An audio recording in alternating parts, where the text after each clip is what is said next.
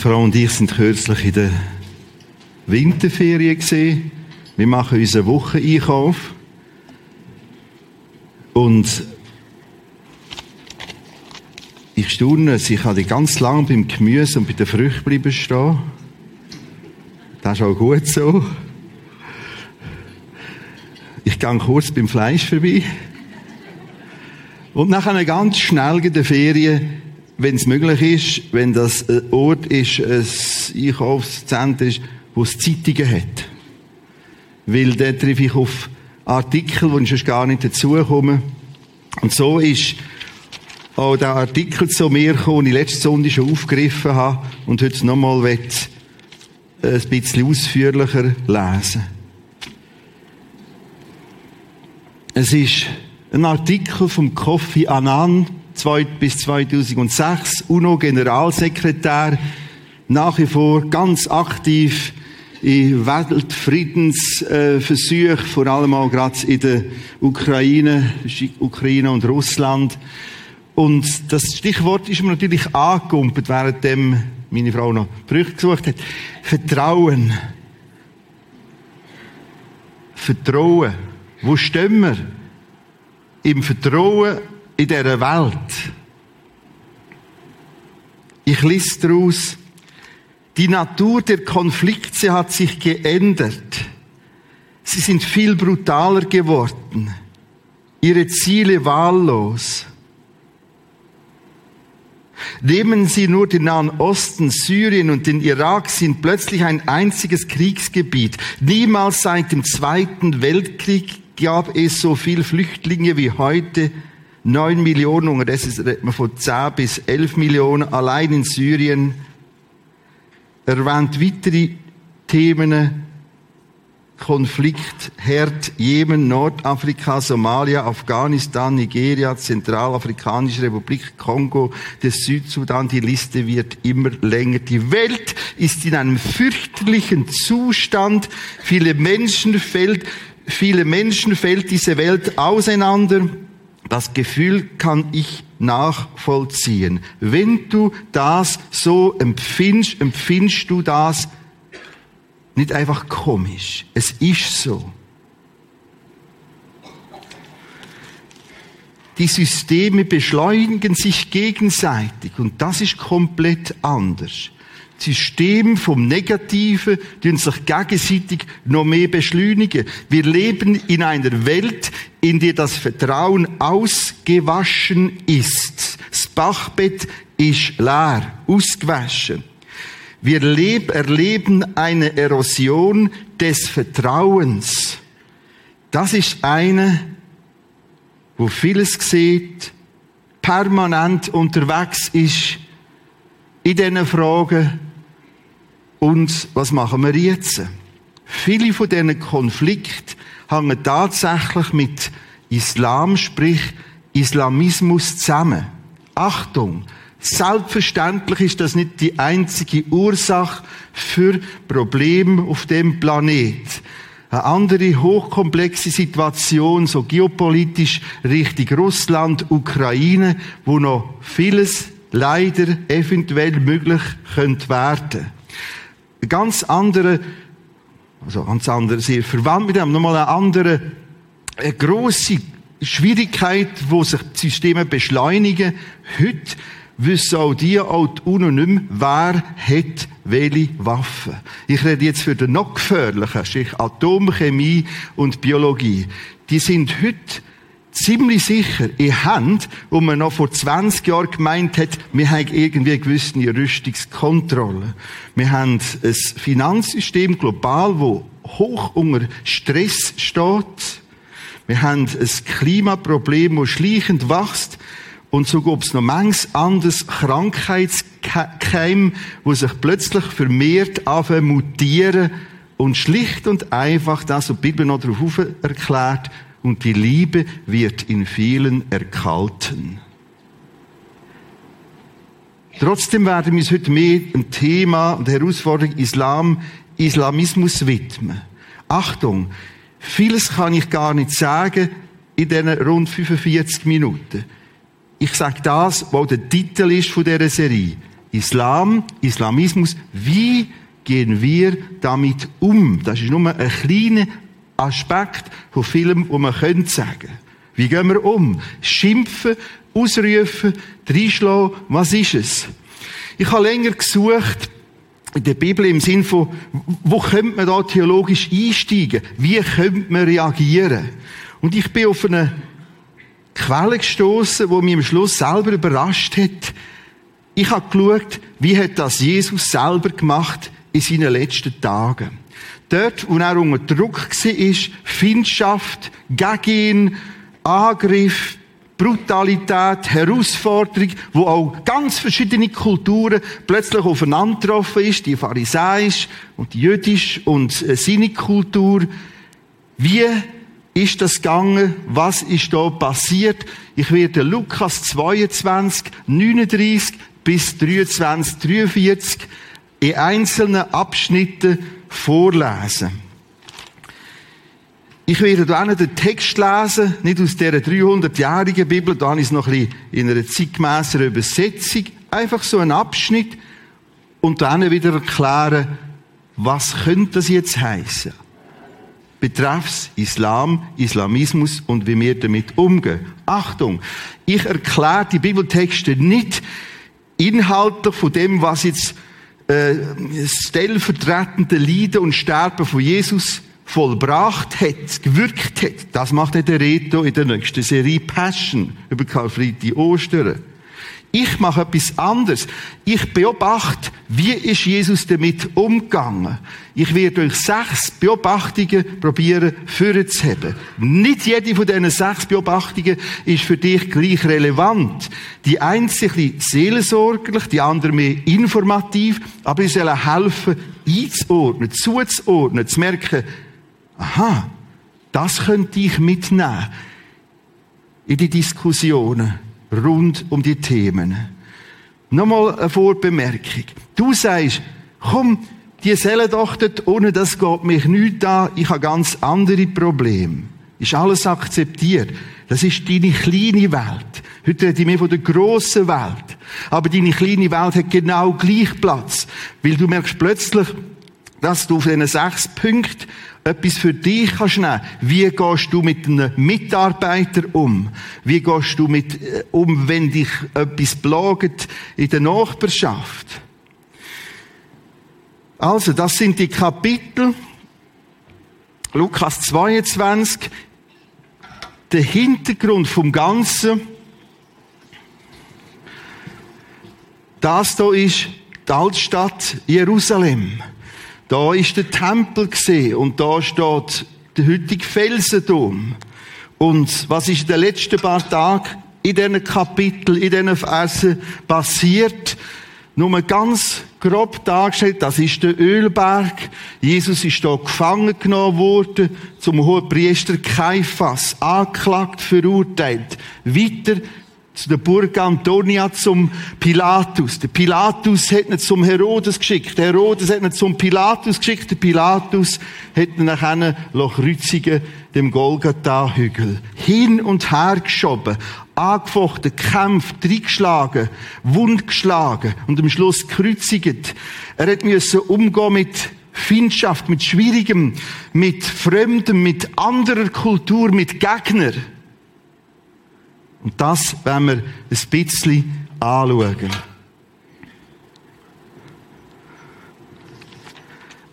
Von diesen sechs Punkten ein erster. Jesus appelliert an Selbsterkenntnis.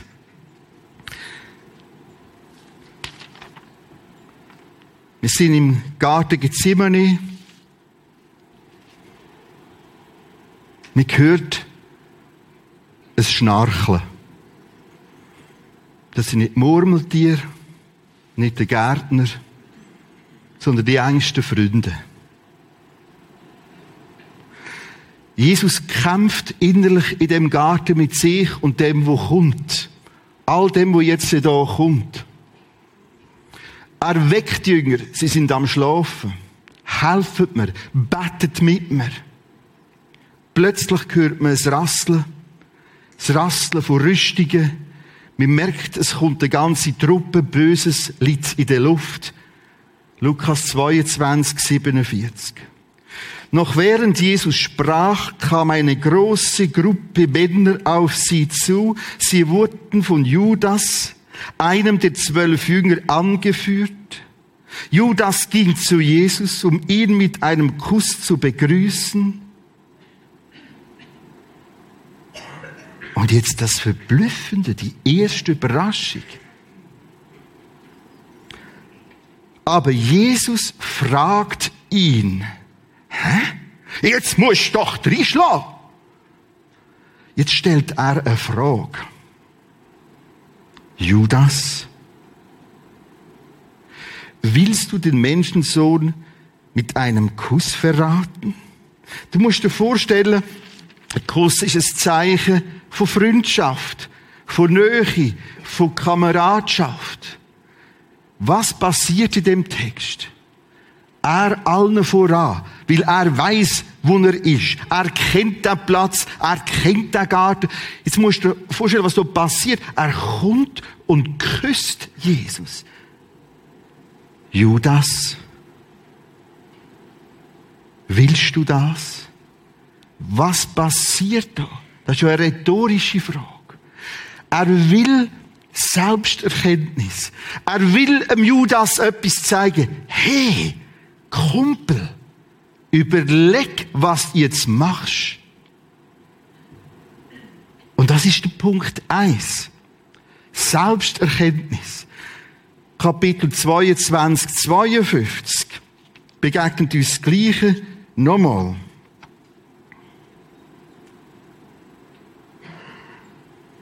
Da fragte Jesus die hohen Priester, die Offiziere der Tempelwache, die führenden Männer des Volks, die alle mitgekommen waren, nochmal, fragte, hey, Leute, bin ich denn ein Verbrecher?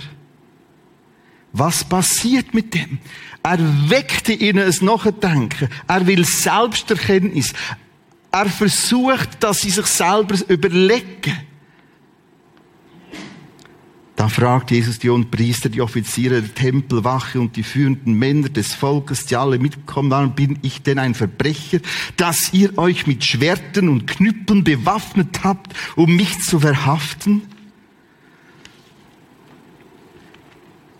Wie mit anderen umgehen. Ob das deine kleine Welt ist, der Nachbarschaft, der Arbeitsplatz oder eine große Welt. Stell Fragen. Genau das hat Jesus gemacht. Höchst beeindruckend. Du merkst auch, total modern. Wir nennen das heute Dialog. Deeskalierend vorgehen heißt, stell Fragen.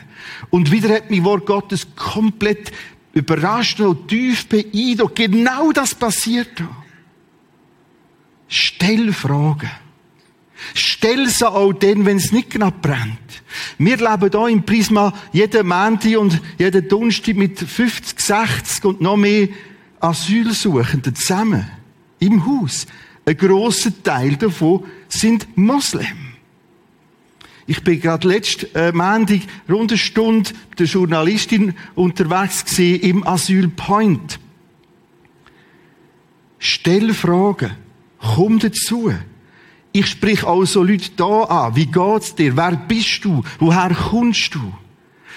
Fang an, Fragen stellen. Reagier nicht mit Angst. Ich rede jetzt nicht einfach von dem, wo dort unten bei der IS das Gewehr zweck macht, sondern stell da Fragen. Vor dreieinhalb Jahren bin ich in der Westbank mit meiner Frau zusammen unterwegs gewesen, also bei den Palästinensern, und wir haben Fragen gestellt. Die Leute sind nicht alle bewaffnet und haben einen Sprenggurt an. Es sind ganz, ganz wenige. Und es gibt ganz, ganz viele nette, liebe Leute, die Moslem sind. Der Input und die Inputs werden täglich von etwa 50 Leuten angeklickt. Das heißt, das da was ich jetzt sage, geht weit aus in die Welt. Und ich sage das allen, die sind ganz nette, liebe Leute. Ganz viele. Aber wir wollen zusammen reden. Wir haben Fragen. Das Nette und Liebe habe ich zum Beispiel der Westbank wieder erlebt vor drei Jahren. Der Westbank, da hast du keinen Wegweiser, nichts mehr. Das ist ganz schwierig, dort sich zu orientieren. Und ich habe eigentlich keine Berührungsängste mit Muslimen, auch Palästinenser nicht. Und das ist eine ganze Gruppe Bewaffnete, ich habe nicht gewusst, ist es Militär, Polizei, irgendetwas. Ich gehe auf sie zu, ich sage ihnen mein Problem, ich weiß nicht mehr, wo ich bin und wo es durchgeht. Einer von denen, sie haben irgendwie der Chief gesagt, der Chef, sitzt auf sie, ob es ein Töff war, ja, und fährt durchs ganze Dorf voraus und sagt mir ganz am Schluss vom Dorf, now to the left. Da ist ganz viel Freundlichkeit, nächste Liebe. So erlebe ich auch die Leute da im Haus. Aber ich stelle Fragen. Ich stelle zum Beispiel weitere Fragen.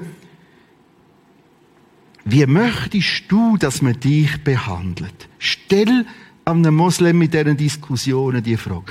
Wie möchtet ihr, dass man euch behandelt?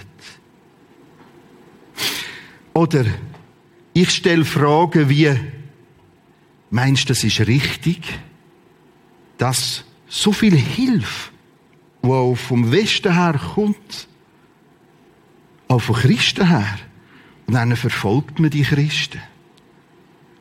Stellt Fragen. Weckt Selbsterkenntnis.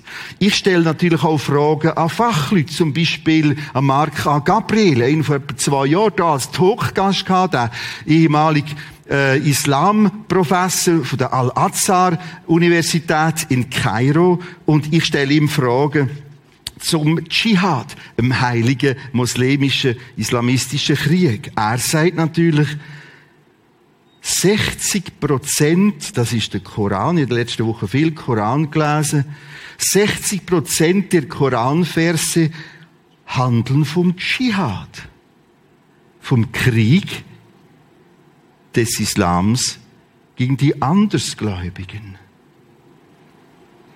Was einleuchtend ist, da Mohammed den größten Teil des Korans empfing, nachdem er Mekka verlassen hatte und ist kriegen. Das ist auch eine Frage, die ich habe. Und auch eine Frage, die ich einbringe. Ja, was wollt ihr mit dem machen? Ist der Gott, wo das hat aufschreiben, wo dir sagt, das ist der einzige wahre Gott, wirklich der Schöpfergott? Nochmal anders gesagt, und jetzt kommen wir die ganz heiße Frage. Hat Islamismus mit dem Islam etwas zu tun? Leider ja. Hat Islamismus, das heißt die äh, salafistische, kämpferische äh, Art von Eroberung, hat die etwas zu tun mit dem Koran? Leider ja.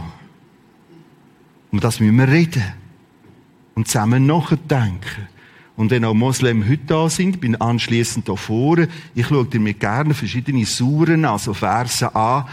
Ich werde dir Fragen stellen. Das ist Punkt eins. Übrigens habe ich auch viele Gespräche gehabt, direkt in Jerusalem. Ich gehe gerne ins Araberviertel. Und so, vor allem wenn es noch ein bisschen kühler ist, mache ich immer so Feuerli. Und ich sitze mit Moslems ums Feuer. Ich frage sie, ich stelle Fragen. Mit denen kann man diskutieren. Und es ist interessant und hilfreich. Und es gibt Dialog. Punkt eins, Leute. Wie umgehen? Mach's Jesus-mässig. Er stellt Fragen. Judas? Willst du das? Meinst du das? Überlegt er das? Punkt zwei. Jesus verbietet jegliche Gewalt. Lukas 22, 49. Ich lese den Text. Jetzt, hatte auch, jetzt hatten auch die anderen Jünger begriffen, was hier vor sich geht. Aufgeregt riefen wie sie, Herr, sollen wir dich mit dem Schwert verteidigen? Einer von ihnen sogleich das Schwert, wahrscheinlich Petrus, schlug auf einen der Diener des hohen Priesters ein und Ohr ab. Okay.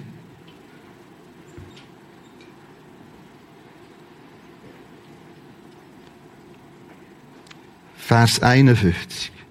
Hört auf! Ganz knapp im Griechisch, im Altgriechischen. Fertig. Aufhören. Nicht Gewalt.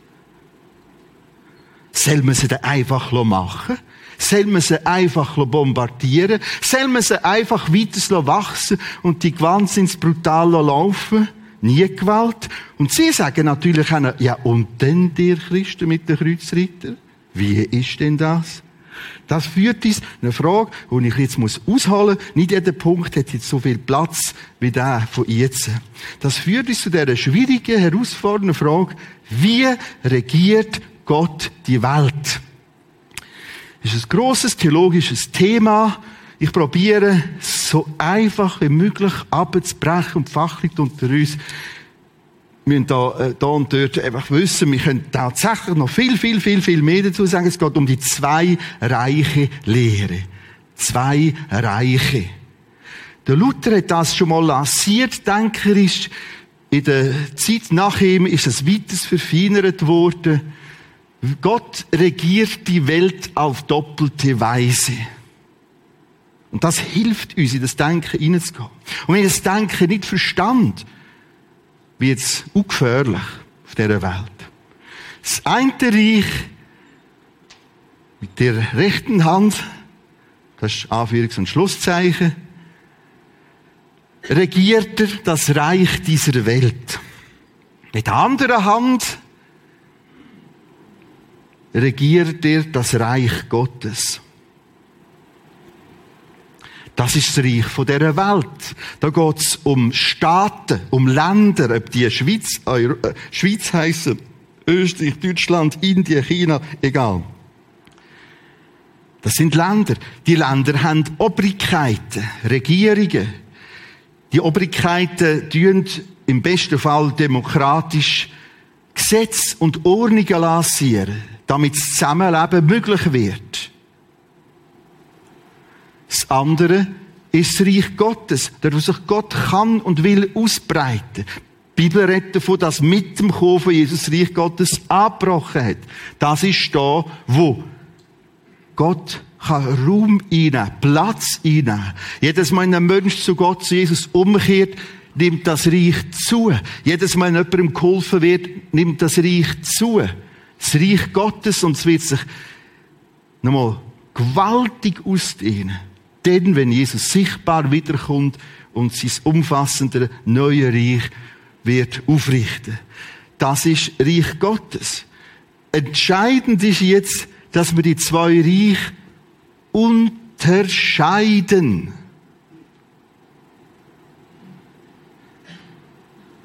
Ich weiß, wir haben ein anderes Wort. Wir müssen das trennen. Da kommen wir nachher noch darauf zurück. Wichtig ist, dass wir es unterscheiden. Wo bin ich jetzt? Wovon rede ich jetzt? Das Reich Gottes und das Reich dieser Welt, wir hätten einander viel zu geben, aber es muss unterschieden werden. Staat und Chile, Chile und Staat, Christen und Regierung, wir können einander helfen. Was wir machen, Asylpoint, Meeting Point, 50, 60 Leute im Deutschunterricht, ist eine soziale Hilfe, wo eine Chile einem Staat kann mit abnehmen und so weiter. Probieren wir jetzt die nächste Variante aus. Das ist jetzt Variante 1 jetzt kommt Variante 2. Und jetzt merkt man schnell, wie brisant die Thematik ist. Das ist wieder das Reich von dieser Welt. Regierungsformen, Staatsformen. Und das ist Reich Gottes. Acht darauf, was jetzt passiert.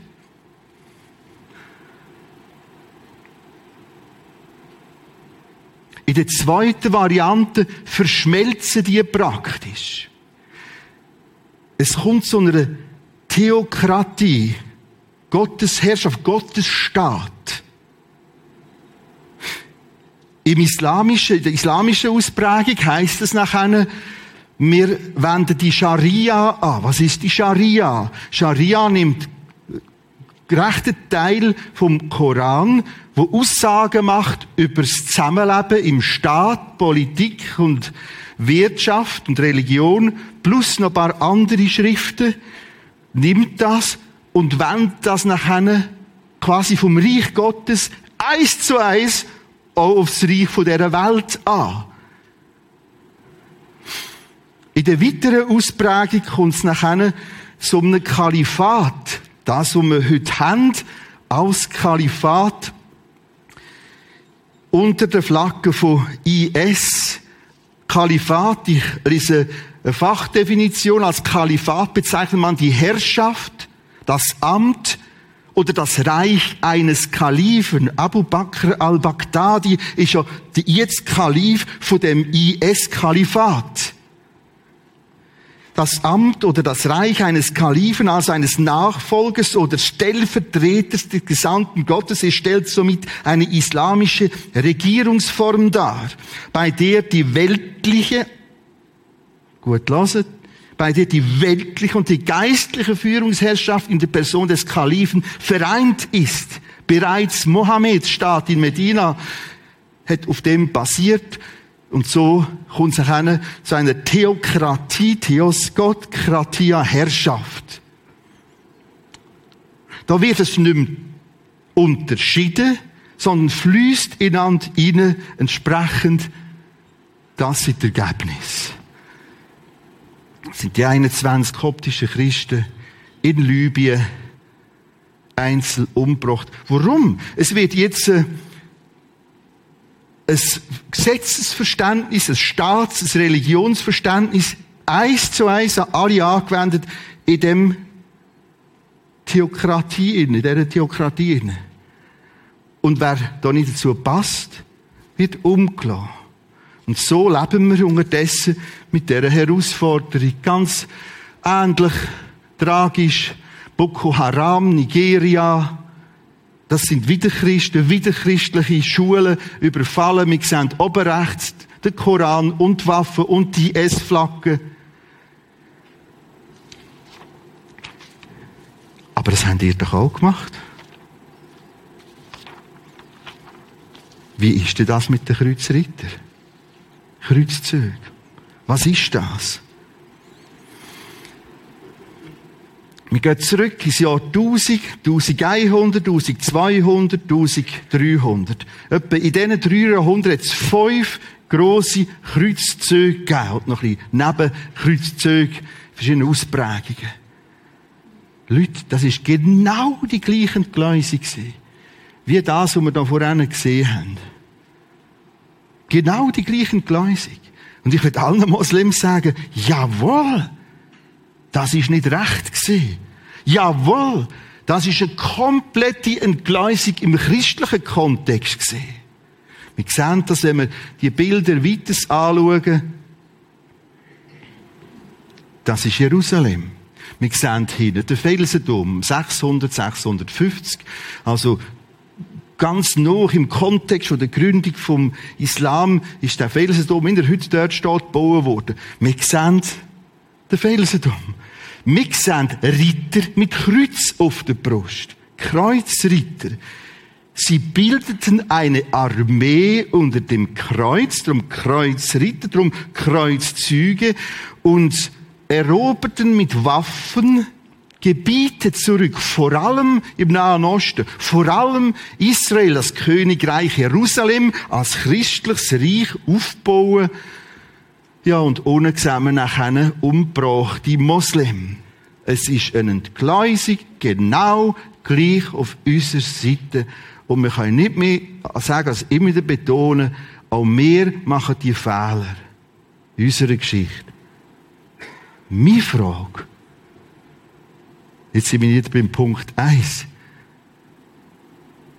Wenn wir wegen dem weiters Fehler machen, wie das heute im Kalifat vom IS brutal passiert. Übrigens, das, wenn wir in Israel und unterwegs sind, habe ich nicht ganz können lassen. Also da sind wir, da kommt natürlich auch, auch, auch die Mauern kommen, die Redengeschichte, das ist in Jerusalem äh, Kreuzfahrer-Szene. Eine ganz grosse Tragik ist gesehen, sogar die Kinderkreuzzüge. Meistens das älteste Kind hat man geschickt, das ist ja noch als Ablass denkt da wird der Familie Sünd vergeben, wenn ein Kind in einen Kreuzzug geht. Also, eine Tragik, wie wir es heute haben, schon mal gehabt, leider. So, wir gehen noch zu der dritten Variante. Reich dieser Welt, Reich Gottes, und wir nennen es heute Trennung. Acht auf den roten Balken. Es ist heute schon fast eine Isolation. Leider. Man muss fairerweise sagen, gerade die Herausforderung islamischer Staat provozieren natürlich die radikale Trennung. Das geht heute so weit. Ich habe es vor ein paar Wochen erlebt. Ich habe ganz in der Nähe einen halböffentlichen Saal mieten, anfragen. Nein, nein, nichts Religiöses drin. Da sind wir heute. Wir kommen heute, wir haben andere äh, Informationen haben, wir kommen heute als Kirche im Prisma kein öffentlicher, auch nicht halböffentlicher Saal überhaupt mehr über. Eigentlich könnten wir aufs Eis zurückkommen. Wir hatten einander viel zu geben, viel miteinander zu entwickeln. Ich fasse den Punkt 2 zusammen. Jesus verbietet Gewalt. Wir haben jetzt einen Abstecher gemacht über zwei Reiche lehren. Und wenn ich das nicht lerne, unterscheide, wird es schwierig.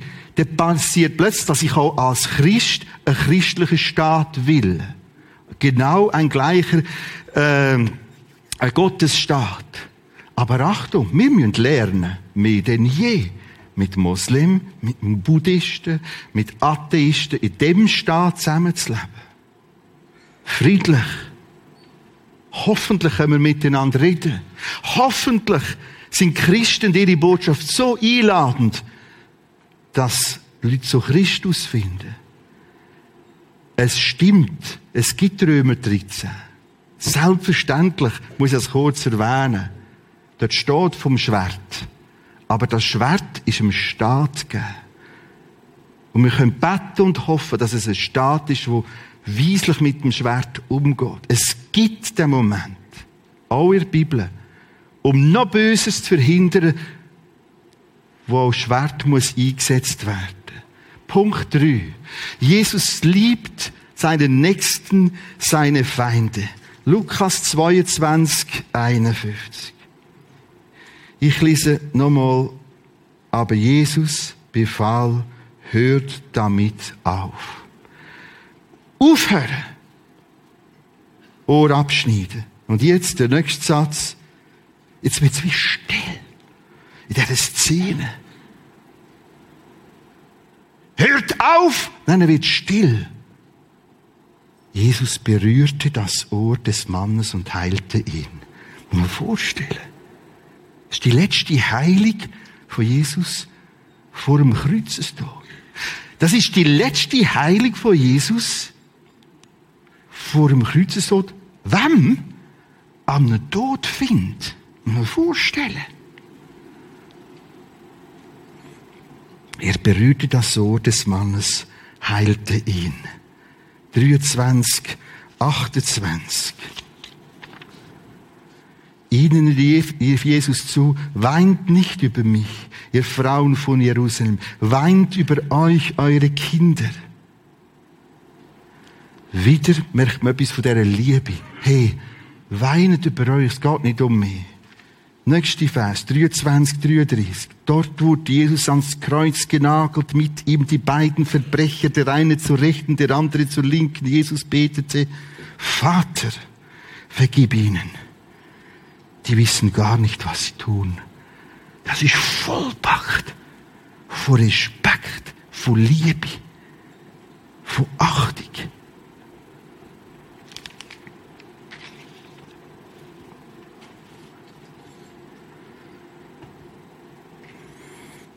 Philomena Franz, der Talkgast, der letzte Sonntag nicht da können da sein, sagt sie so.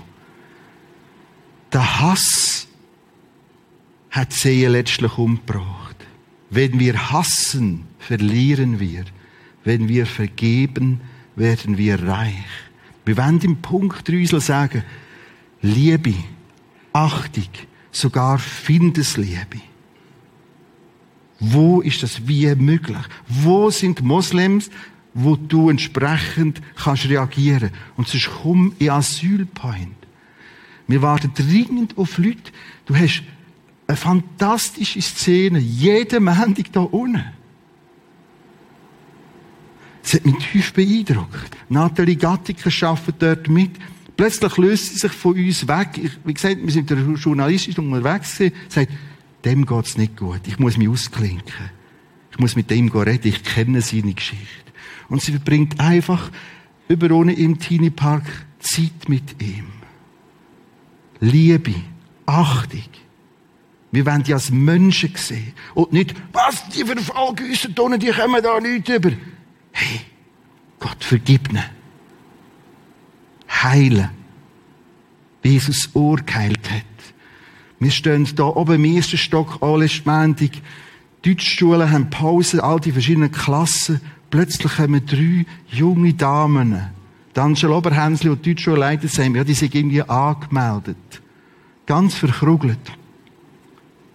23-jährig. 24, 25. Sie werden immer wie jünger. Du merkst, sie, sie, sie, sie haben Angst. Was machen wir jetzt mit ihnen? Weißt du, was wir machen wollen? Lieben, achten, schätzen. Ich sag's wieder so. Weißt du, was das sind? Menschen. Und ich wünsche dir mal eine Stunde, eine halbe Stunde dabei zu sein, in dieser all positiven Art, wo sie haben. Ganz, ganz viele. Sie leiden selber.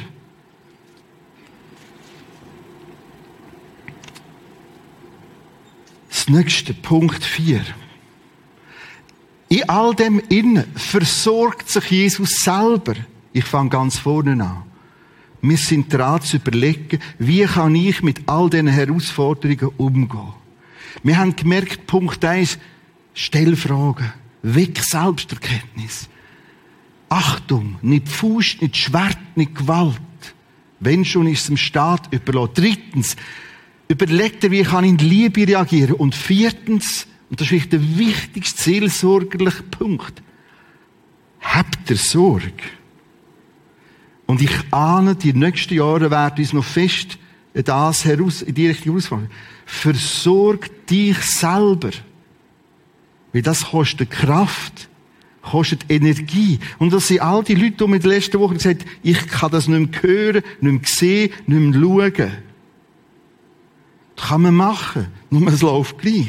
Ich will in eine andere Richtung gehen. Jesus hat sich selber versorgt. Wie? Lukas 22, 53.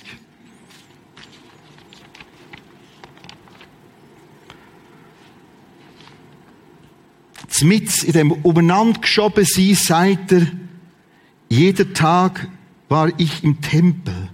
Warum habt ihr mich nicht dort festgenommen? Wieder Punkt 1, er stellt Frage. Aber jetzt ist eure Stunde da. Jetzt hat die Finsternis Macht. Will heißen, jetzt hat sie Macht. Aber es kommt das Ende. Der Rito Pelli und der Peter Brütsch haben es Zwischenland genannt in dieser Serie. Hey Leute, wir sind noch nicht im Himmel. Es ist Zwischenland. Es ist Herausforderung. Jesus sagt, es ist noch finster. Und er braucht das als Hilfe, um sich zu versorgen. Ich habe es auch schon jetzt Zeit genannt. Genau in allen also Texten. Jetzt ist es noch so. Jetzt ist eure Stunde. Jetzt hat die Finsternis noch Macht. Aber Achtung! Es kommt etwas Gewaltiges in Gottes neuer Welt. Das ist geistliches Versorgen. Oder weiter ohne Lukas 22, 69.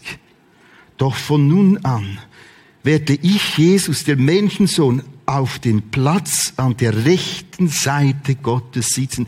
Er schaut über das Schwere raus. Der Fummel da hat schon fast Kultcharakter, was ich alles dürfen lesen und hören über mein Gnosch letzten Sonntag.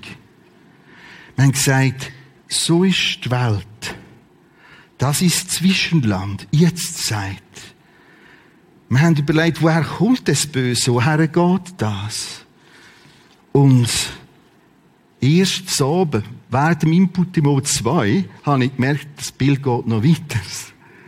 Also ich habe das nicht, aber meine Mutter hat es aufgegeben, irgendeinen ist reinnehmen, runterstehen, rausstoßen und ich nicht was jetzt muss stoßen und nehmen. Weisst was da steht? Gott lismet das Teil mal neu. Das wird völlig neu gelismet. Offenbarung 21, 22. Und mal zu wissen, aha, das Teil ist krank. Da steckt das Böse drin. Aber etwas kommt. Und genauso versorgt er sich Jesus. Hey, ich werde an Gottes Seite sitzen. Und das schaut er an. Bitte, versorg dich geistlich, versorg dich spirituell mit dem Bibelbuch. Sonst ist der Blick in das Dunkle zu dunkel. Du darfst eins wissen, der Fummel, hat Gott in seiner Hand nach wie vor. Aber die Glismenladen sind Zweig. Und das macht Mut. So steht es in einem anderen Text, Kolosser 3. Das ist falsch. Das hat heißen Kolosser 1, 13, 14. Merke ich jetzt gerade. Gott hat uns errettet. Durch Christus aus der Macht der Finsternis, versetzt in das Reich seines Sohnes der Liebe, das Reich Gottes. Dort bist du. Wir sind nicht an möglichen weiteren, noch schwierigeren globalen Entwicklungen zuerst ausgeliefert. Verstehst? Wir nutzen und geniessen und schätzen die Globalisierung. Wir reisen so und so und so und so auch noch gerade. Wir haben viele Produkte, die wir heute nicht haben, haben wir, und wir wollen das, wir wollen das, wir wollen Mausklick, wir wollen Sprachaufenthalt. Achtung! Globalisierung heisst, sich auch die Gefahren globalisieren. Und dort stehen wir heute. Aber, du bist versetzt in seine Hand. In ihm, in Jesus Christus haben wir die Erlösung, die Vergebung des Sünden. Das ist dies Plätzchen. An dem halte ich fest. Wir sind nicht zuerst bedroht. Wir sind zuerst, wenn du Christ bist, und ich lade jeden Muslim ein, zu Jesus Christus, heute zu kommen. Dann musst du nicht kämpfen. Mit Gewehr für eine Gottesstaat. Sondern ich darf das Neue lesen, völlig Gott überlassen. Er kommt mit diesen Dingen schon draus versetzt in sein Reich. Man vorstellt, die Identität, der Platz. Ich bin schon dort durch Christus. Punkt 5. Jesus erklärt Wahrheit. Lukas 22, 61. Willst du damit etwa sagen, dass du der Sohn Gottes bist? Zeigt mir ihm, mit in dem umeinander sein. Ihr habt recht. Ich bin's. Später nochmal gleich. Genau so ist es. Wir wollen zur Wahrheit stehen. Kurz Abstecher, Koran, Bibel, Vergleich. Der erste ist Jesus, Sohn Gottes, ja oder nein. Koran, ich habe in zwei verschiedenen Übersetzungen geschaffen. Der Messias Jesus, so steht's. Koran erwähnt Jesus der Messias, Jesus, Sohn der Maria, war nur ein Gesandter Allahs. Glaubet also an Allah und seine Gesandten, sagt nicht drei, also Dreieinigkeit. Lasst ab, ist besser für euch, Allah ist nur ein einiger Gott. Fern ist es von seiner Heiligkeit, dass er einen Sohn haben sollte. Der äh, Koran sagt ganz klar, Jesus ist nicht Sohn Gottes. Die Bibel sagt, aber zu der von Gott festgesetzten Zeit sandte Gott seinen Sohn zu uns. Jesus wurde wie wir als Mensch geboren. Wir sagen Wahrheit halt, wir haben einen Unterschied. Die Variante, ja, das ist doch alles der gleiche Gott. Wer das sagt, kennt Materie nicht.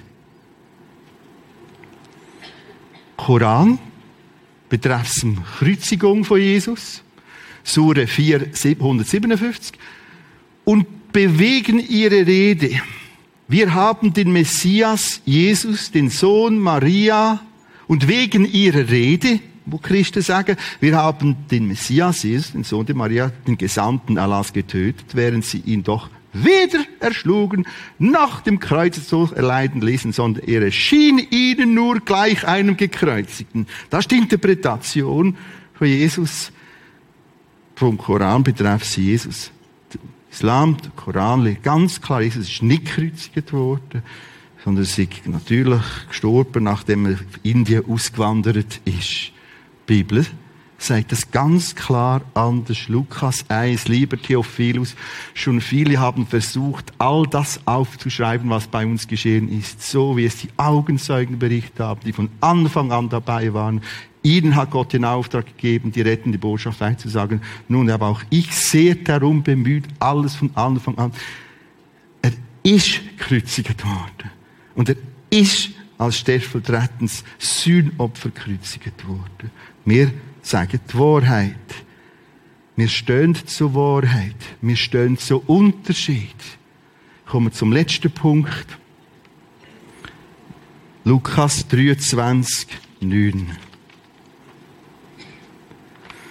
Wieder mit all dem umeinander gestoßen und da und dort und nochmal verhört worden sie.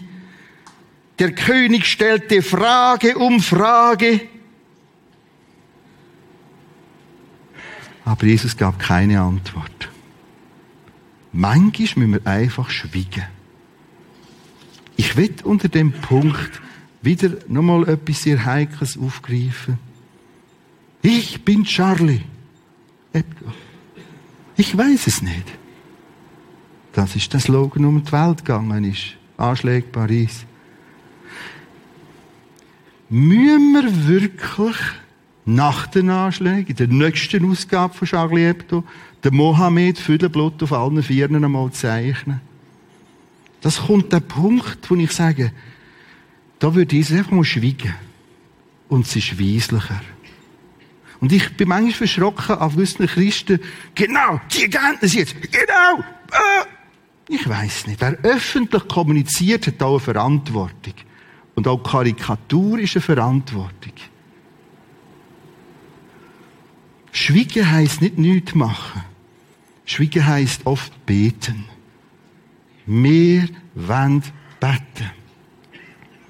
Und wir haben viele Angebote an der Dienstagabend. Jeder zweite ist, eins ist unser Land Schweiz. Oder Aufbruch und Erweckung ist eine andere Zone. Da beten wir genau auch für diese Fragen. Wie können wir mit der Herausforderung umgehen? Und wo geht es um zu schweigen und zu warten. Achtung! Ich habe auch den Punkt 5 erwähnt. Wir reden über Wahrheit und Unwahrheit. Aber wir können auch schweigen. Im Hintergrund passiert was? Ich überlasse Drach oder das Klären dem Jesus. Macht aus. Genau nach Römer 12. Macht aus.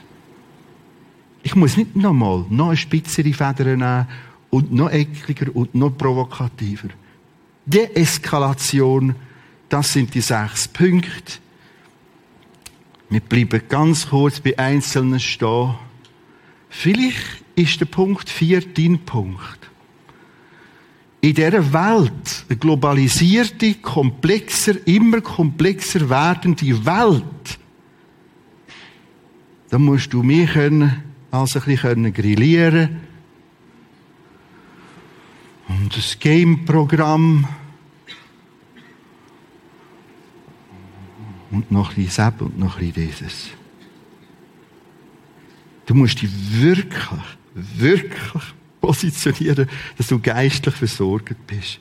Komm zu Jesus Christus und dann bist du in einem richtigen Schutz in, in einer, als in dieser Welt leben Vielleicht ist es der Punkt 6. Du sagst ja, ich habe nichts dazu zu sagen. Das ist nicht nichts.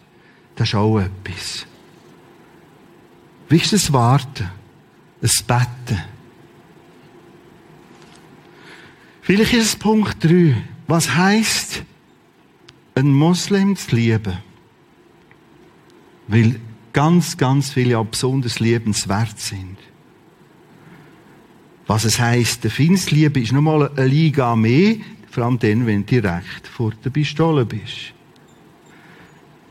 Und wir wollen es im Kleinen lernen.